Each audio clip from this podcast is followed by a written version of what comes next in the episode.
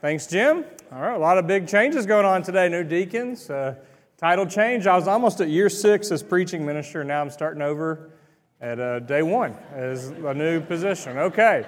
Uh, thanks, Jim, for leading us in our song service today. The song that we, we were just singing, you know the title of it? Anybody? Thomas's song. So we're studying the 12 apostles. Uh, we're trying to take it one by one, but a few of the apostles we're combining together. Today, can you guess which apostle we're going to study? Thomas. Yeah, okay, so let's go ahead and get this out of the way. If you know anything about the apostle Thomas, he has a nickname. What do most people call Thomas? Doubting Thomas. That's right. Okay, let's go ahead and jump into the scripture. I'm going to start in John chapter 20. I'm going to go ahead and read some from John 20, and then we'll go back to John 11 and 14. So open your Bibles there if you'd like. But John chapter 20, starting in verse 24. But Thomas, who was called the twin, one of the twelve, was not with them when Jesus came. So Jesus has already appeared to his apostles. Thomas was a no show. He wasn't around, he missed it. So the other disciples told him, we have seen the Lord, but he said to them, Unless I see the mark of the nails in his hands, and put my finger in the mark of the nails, and my hand in his side, I will not believe. Just quickly, let me tell you what's going on here. Thomas is saying, Unless I have tangible proof, I will not believe that Jesus resurrected. He has to see it for himself, he has to touch Jesus. He's not going to base it on the witness of the apostles. Verse 26 A week later, his disciples were again in the house, and Thomas was with them. Although the doors were shut, Jesus came and stood among them and said, Peace be with you. Then he said to Thomas, Put your finger here and see my hands. Reach out your hand and put it my side. Do not doubt, but believe. Now, I wanted to start with that passage because that's where Thomas gets his nickname from Doubting Thomas.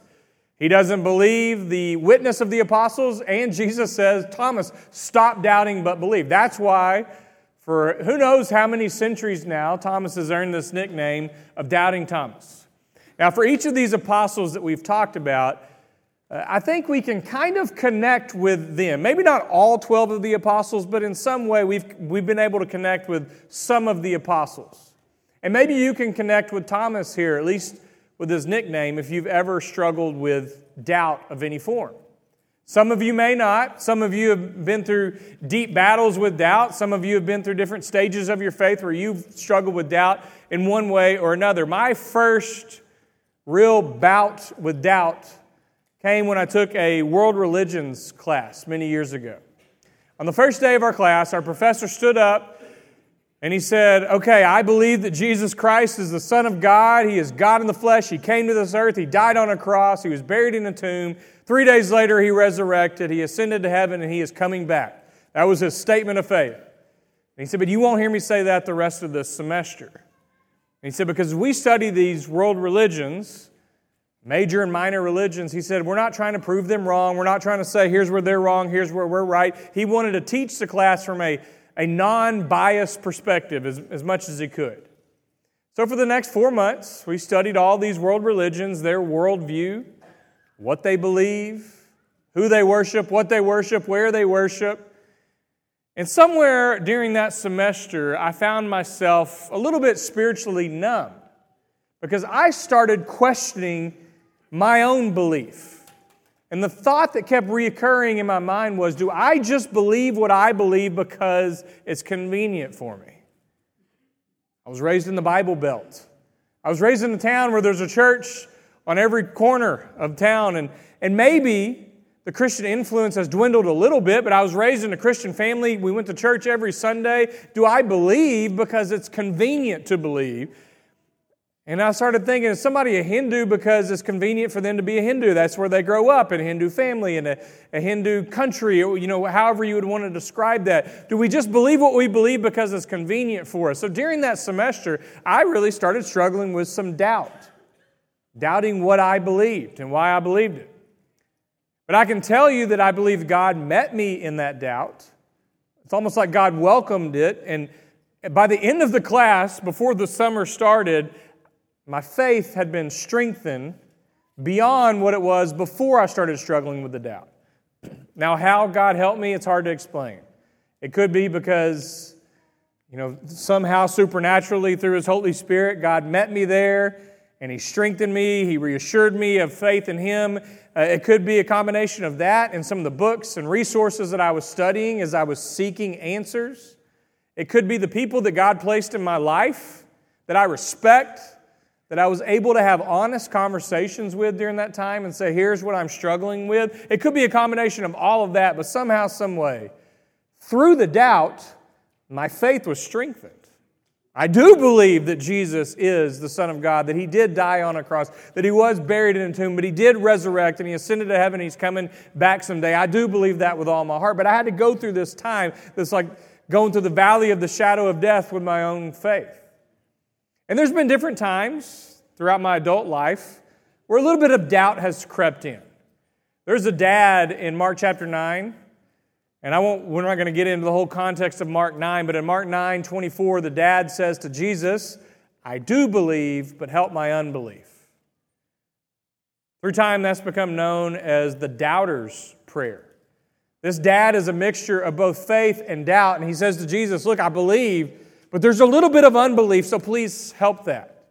If you've ever struggled with doubt, or you've gone through these different periods of doubt, maybe you can have some sympathy or patience with others who struggle with doubt. Uh, a, a book in the Bible in the New Testament we don't talk about very often is the book of Jude. Jude is one chapter, and in Jude chapter 1 and verse 22, he says, Be merciful to those who doubt. So maybe you don't struggle with doubt, but there are others who go through periods where they, they struggle with maybe it's doubt in others, maybe it's doubt in God, maybe it's doubt in the reliability of the Bible. I'm not sure. Maybe it's people that are influencing your life. If you are in a place right now where you are struggling with doubt, Keep seeking. Don't give up, because I do believe that God meets you in your doubt. Now, I say all of that because we're talking about Thomas. What we read from John 20, Thomas is called Doubting Thomas. But th- there's a chance that maybe we've given him the wrong nickname for the last however many centuries. Because it doesn't seem like Thomas is struggling with doubt as in his belief in God. He obviously believes in God. He's been a follower of Jesus. He believes in Scripture. He believed that God worked through Scripture. So, what is it that Thomas doubts? Well, the more I studied the Apostle Thomas, I came across these different sources that referred to Thomas as Thomas the pessimist. Have you ever heard this? So, we always call him doubting Thomas, but Thomas the pessimist. So, I was like, okay, let me go with that for just a minute. What is a pessimist? I mean, I think we would know what a pessimist is, but I went ahead and Googled it just to give you a little bit of a definition of what a pessimist is. And the start of the definition goes like this A pessimist is somebody who tends to see the worst aspect of things or believe the worst will happen. You know anybody like that? Don't raise your hand. Just think, yes. Or are you that person? Maybe you're a pessimist. Uh, the definition goes on and it describes a pessimist as somebody who lacks hope and joy and has distrust and disbelief. Uh, I will, as I've thought about this word pessimism, uh, somebody who's a pessimist, I mean, without going into great detail, I'll tell you some of my close friends have been pessimists, and some of the funniest people I know are pessimists. I have to guard against being a pessimist. But based on that definition, Thomas has a pessimistic faith, a doubting faith. It seems like those two words should not go together. If I were to ask you to define faith, a lot of you might say Hebrews chapter 11 and verse 1.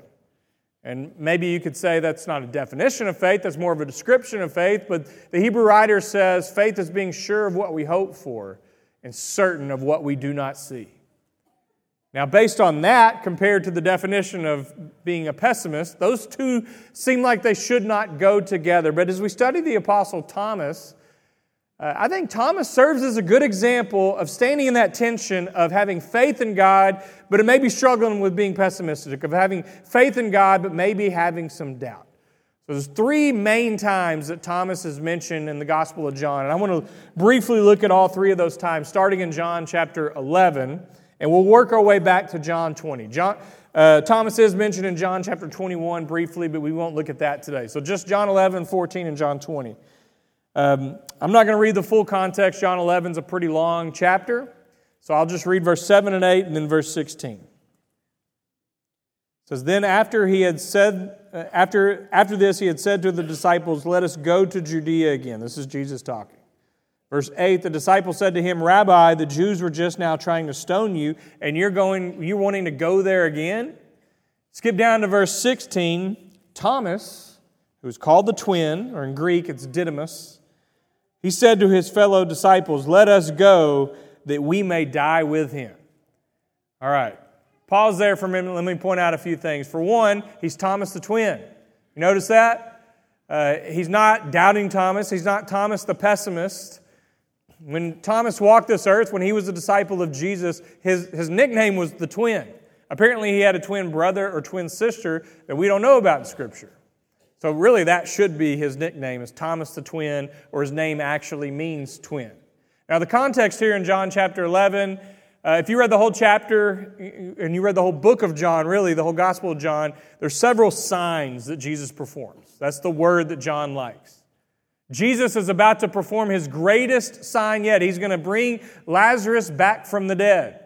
So in John 11, Jesus gets word that Lazarus is sick. He waits a few days, and then he is ready to go and bring Lazarus back from the dead. His disciples don't understand any of this. So when he says, Let's go back to Judea, like we read in verse 7 and 8, the disciples respond with, Why would we do that? Last time you were there, they tried to kill you. And then when we skip down to verse 16, this is where Thomas very boldly and bravely says, Let us go that we may die with him. Now, you read that and you may think, wow, Thomas is all in. He's fully committed. He's saying, I'm ready to go die with Jesus. It sounds really brave. In fact, it sounds like something Peter would say, right? You study through the Gospels, who's the one that normally speaks up? It's Peter.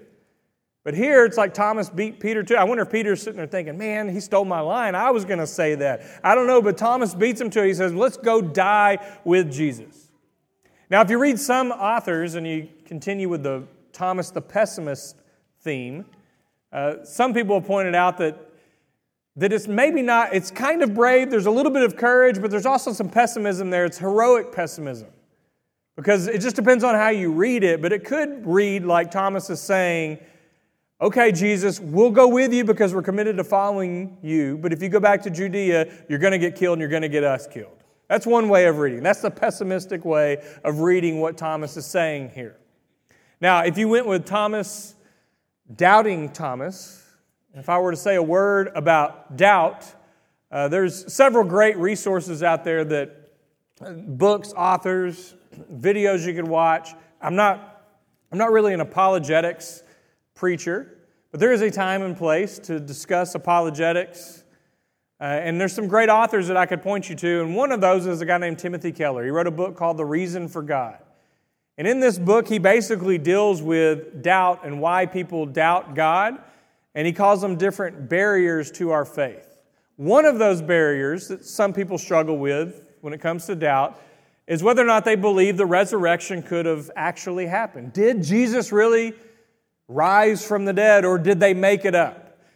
And so there's many convincing proofs that we can trust in the resurrection and just one of those many convincing proofs was that these apostles and the early Christians, early church leaders were all willing to die for their faith.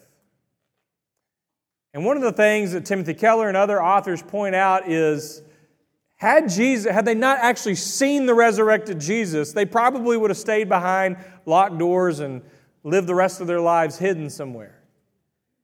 But they were empowered by the Holy Spirit and they were bold because they had seen the resurrected Lord. They would not be willing to die for a lie, but they were willing to die, and most of them were martyred for their faith. They were willing to die because they had actually seen the resurrected Jesus. Church history tells us that Thomas eventually went on to India. And some sources say from around AD 52 to AD 72, Thomas was in India preaching the gospel and planting churches. And around AD 72, uh, a group of non believers confronted Thomas and wanted him to deny his faith in Christ. He refused to do it, and they killed him on that day. They stabbed him with a spear, and there's different legends of how that happened, but we all believe he was martyred in India several decades after he makes this statement. So in John 11 and verse 16, he says, Let us go that we may die with him. Now, at the time he might have had some pessimism or doubt mixed in with his courage, but Thomas does eventually die with and for Jesus. Not as Thomas the pessimist, not as doubting Thomas, but as Thomas who has seen the crucified and risen Lord.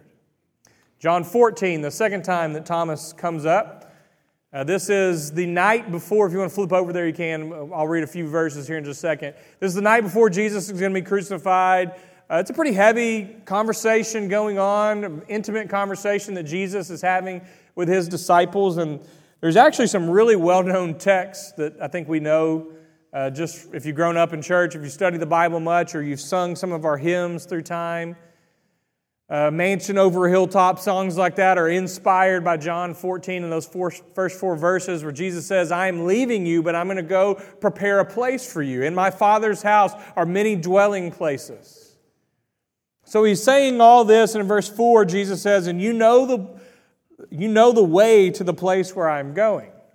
Thomas speaks up again. And Thomas says, Lord, we do not know where you're going. How can we know the way? Now, if you're just reading through the Gospel of John, you may not even catch that Thomas is the one who speaks up here. And even if you did catch it, you may think, well, he's just asking a question. The disciples seem to be confused often so maybe Thomas is just confused, and so he's speaking on behalf of the other apostles.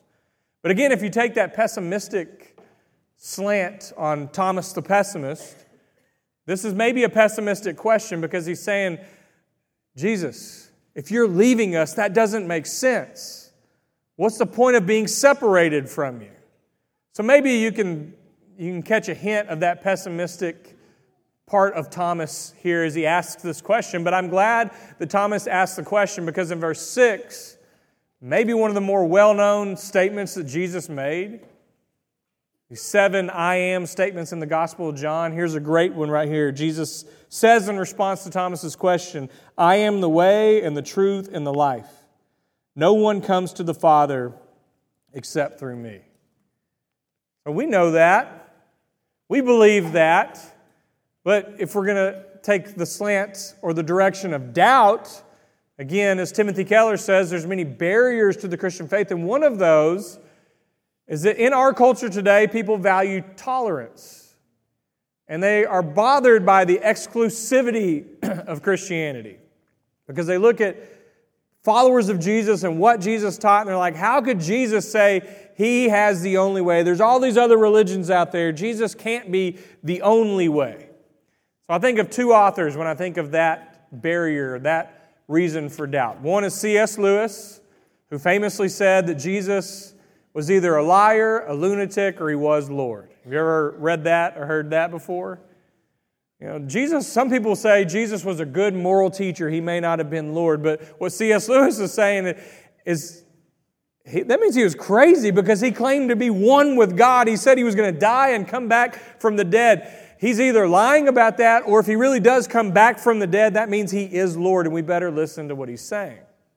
So I think of that when I think of this barrier to our faith. And I also think of uh, a guy named David Platt. He's a preacher and he's written a few popular level books. And one of his books, he tells a story of how he was in Indonesia uh, one day having a conference with other faith leaders. He was talking to a Muslim leader and a Buddhist leader. And they were basically saying, according to David Platt, that all religions are fundamentally the same, only superficially different. So, as they were finding this common ground, he was quiet, and finally they looked at him and they said, What do you think? He's representing the Christian faith. And he said, Okay, I guess he pulled like a counseling technique on him, and he said, What I hear you saying is, that's what counselors are supposed to say. What I hear you saying is that God is at the top of the mountain, and we're all trying to make it up to the top of that mountain, but we may just take different routes or different paths. And they said, Yeah, that's, that's a good way of putting it. That's basically what we're saying. Like each religion is just a different route up the same mountain. And he said, Well, what if I told you that God doesn't wait for you to make your way up to Him? God comes down to where we are. And they said, Well, that sounds great. And he said, Let me introduce you to Jesus. The Word becomes flesh and dwells among us. And Jesus, the Word who became a human being, dies on a cross, resurrects, and because of that, I believe we have to follow what he says. And what Jesus says is, I am the way, the truth, and the life. Nobody comes to the Father except through me. And it's because of Thomas's question that we get that great statement. The third main time that Thomas comes up in the Gospel of John is John 20, which is where we started. Uh, John chapter 20 and verse 19 through 23, Jesus appears to the apostles. They're scared, apparently. They're behind locked doors, but Jesus appears to them. The locked door is no barrier for him. And when he appears to his apostles, there's one person missing. Who's the one person missing? Thomas. Thomas the twin, doubting Thomas, Thomas the pessimist. Where is he? Verse 24 it says, Thomas, one of the twelve, was not with them when Jesus came or when Jesus appeared. So I've always thought about that. Why was Thomas not there? Now, sometimes I will use Thomas as an example, and maybe you've heard me say this before, but if you skip out, you miss out. So occasionally we'll have people say, Well, I didn't know you taught on that. Or I didn't know that event was coming out. I'm saying it's because you skipped church. You missed out. You skip out, you miss out. But maybe that's not the main point of what's, uh, what we read from Thomas's example here. Why is he not there? Maybe it's because he's grieving. He, Jesus is gone. He doesn't fully understand all of this, and, and he's trying to deal with his grief in isolation. And so they come up to him in verse 25 and they told him, We've seen the Lord. And this is where Thomas says, Unless I see the marks where the nails were in his hands and his side, where the spear went through his side and touched those wounds, I will not believe. So, again, with the pessimistic theme, Thomas is being a hopeless pessimist here. Or we could call him Doubting Thomas. This is where pessimism and doubt kind of merge together. Unless I see it for myself, I will not believe. Okay, well, Jesus shows back up a week later. And this time, Thomas is with them, so good for Thomas. A week later, his disciples were again in the house, and Thomas was with them. Although the doors were shut, Jesus came and stood among them and said, Peace be with you. Verse 27, Jesus is going to direct his attention to Thomas. And he said to Thomas, Put your finger here and see my hands. Reach out your hand and put it in my side. Do not doubt, but believe. Jesus goes directly to Thomas, and he knows where Thomas's doubt lies, and he's going to address that head on.